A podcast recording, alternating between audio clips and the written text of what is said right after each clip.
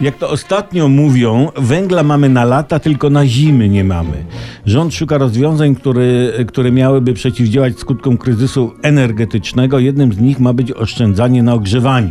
No i pani minister Anna Moskwa uważa, że dobrym pomysłem jest obniżenie temperatury w domu.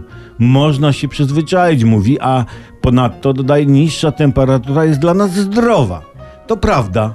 Jeszcze zdrowsza jest jeszcze niższa temperatura. Taki przykład.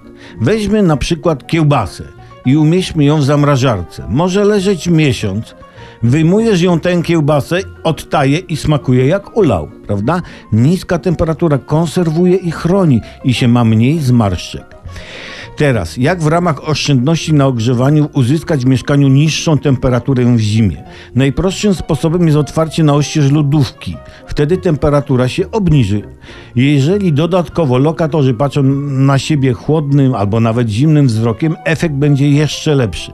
Rząd powinien dopilnować obniżeń temperatury w mieszkaniach, bo wiadomo, że Polacy jako tacy sami w sobie są krnąbrni i przebiegli i mogą temperatury w mieszkaniach nie obniżać, łotry jedne my. Dlatego powinno się stworzyć grupy kontrolerów temperatury mieszkań, którzy pod różnymi pretekstami, a to jako kolędnicy, a to jako listonosze z przekazami pieniężnymi, a to jako baby z jajkami, tak, i będą wchodzić do mieszkań i temperaturę wewnątrz mierzyć. Jeśli temperatura będzie oscylowała powyżej piętnaście stopni, będą łupać mandaty. Uzyskane w ten sposób pieniądze przeznaczy się na zakup przez rząd dodatkowych ilości węgla na wiosnę, żeby starczyło go na lata.